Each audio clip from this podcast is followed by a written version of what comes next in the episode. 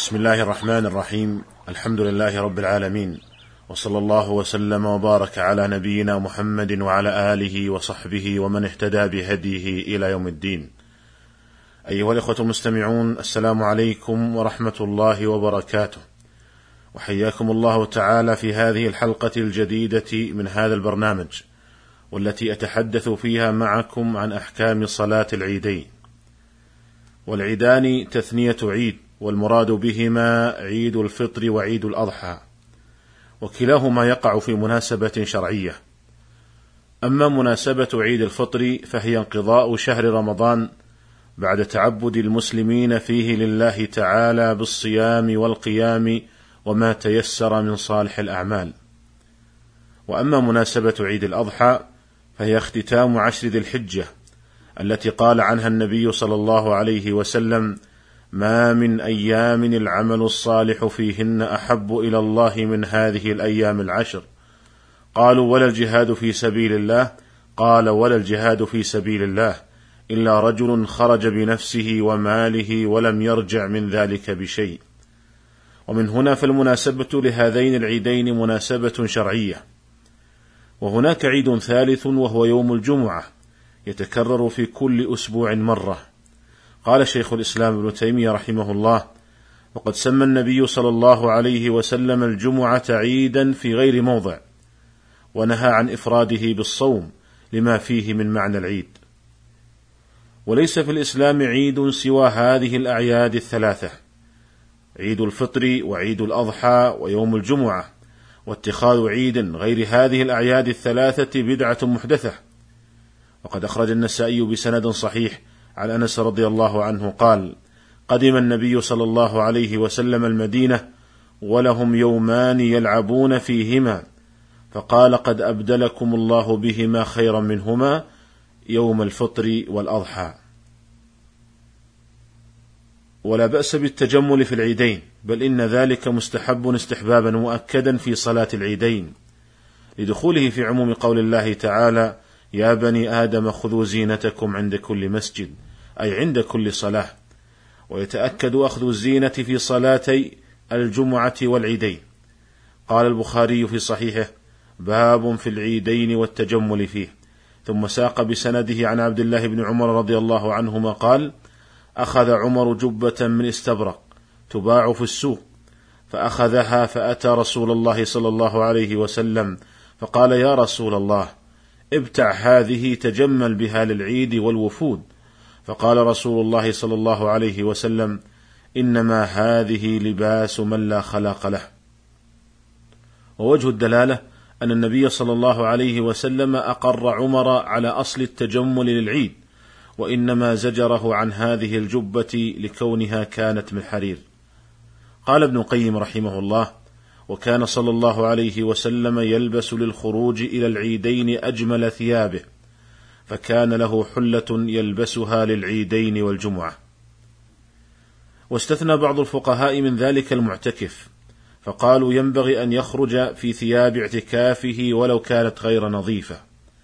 قالوا لأن هذه الثياب أثر عبادة فينبغي أن يبقى أثر العبادة عليه كما يشرع في دم الشهيد أن يبقى عليه. ولكن هذا القول محل نظر إذ لا دليل عليه بل الدليل على خلافه فإن النبي صلى الله عليه وسلم كان يعتكف في العشر الأواخر من رمضان ويخرج لصلاة العيد في أحسن ثيابه ولا هدي أكمل من هدي النبي صلى الله عليه وسلم. ثم لا نسلم بأن توسخ ثياب المعتكف من أثر العبادة ولكنه من طول بقائها عليه. ولهذا لو لبس ثوبا نظيفا في آخر يوم من رمضان أو في ليلة العيد لما كان له أثر غالبا. ولا يصح قياسه على دم الشهيد لأن الشهيد يأتي يوم القيامة وجرحه يثعب دما اللون لون الدم والريح ريح المسك.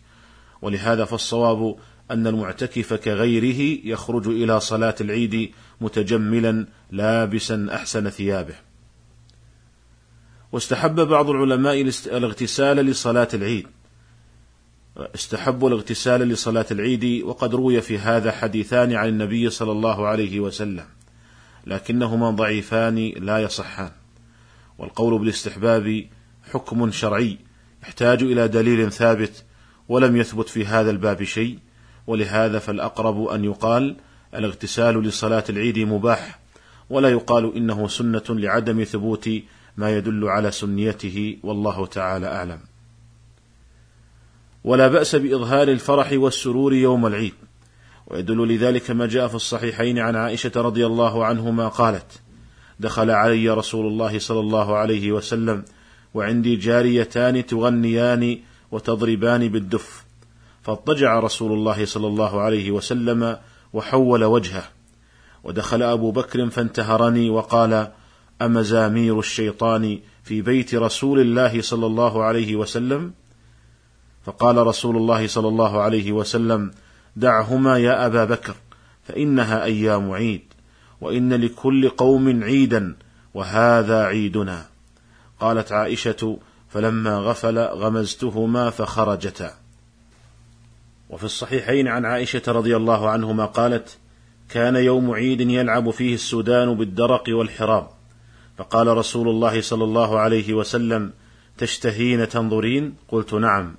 فأقامني وراءه خدي على خده وهو يقول دونكم يا بني أرفدة. حتى إذا مللت قال حسبك؟ قلت نعم. قال فاذهبي. وفي رواية عند النسائي فجعل يقول أما شبعت؟ فجعلت أقول لا لأنظر منزلتي عنده. قال الحافظ ابن حجر رحمه الله معلقا على الحديث الأول وفيه أن إظهار السرور في الأعياد من شعار الدين.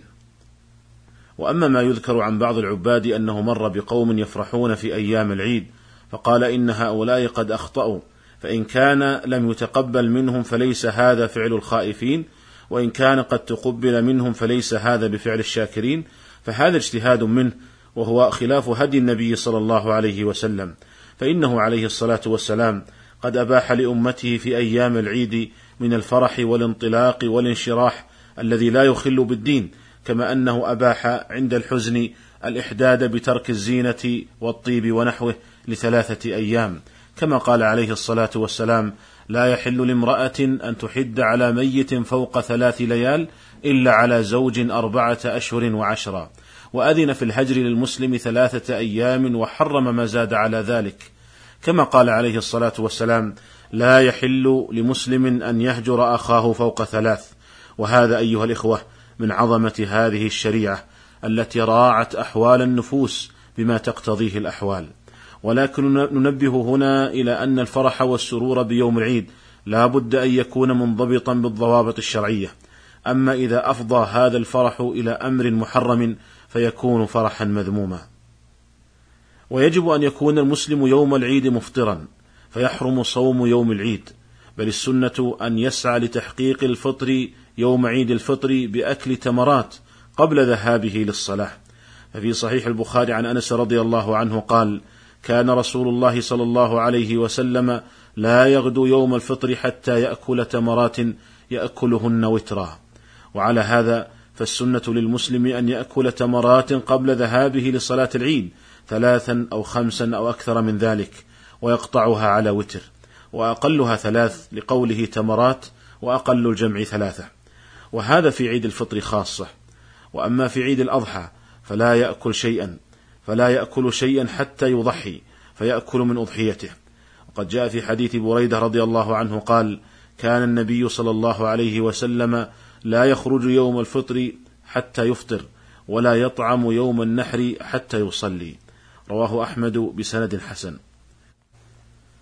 ويستحب تقديم صلاة عيد الأضحى وتأخير صلاة عيد الفطر. قال الموفق بن قدامة رحمه الله يستحب تقديم الأضحى ليتسع وقت التضحية لأنها لا تجوز إلا بعد الصلاة. وتأخير الفطر ليتسع وقت إخراج صدقة الفطر لأن السنة إخراجها يوم العيد قبل الصلاة وهذا مذهب الشافعي ولا أعلم فيه خلافا. وقد روي أن النبي صلى الله عليه وسلم كتب إلى عمرو بن حزم أن أخر صلاة الفطر وعجل الأضحى وذكر الناس والحديث مرسل رواه الشافعي. وينبغي أن يخرج جميع الناس لصلاة العيد الرجال والنساء والصبيان لأن صلاة العيد من أعظم شعائر الإسلام التي ينبغي أن تظهر وأن تبرز. حتى إن النبي صلى الله عليه وسلم قد أمر بإخراج الحيض والعواتق وذوات الخدور. كما جاء في الصحيحين عن أم عطية رضي الله عنها قالت أمرنا رسول الله صلى الله عليه وسلم أن نخرج في الأضحى والفطر العواتق والحيض وذوات الخدور. فأما الحيض فيعتزلن المصلى ويشهدن الخير ودعوة المسلمين.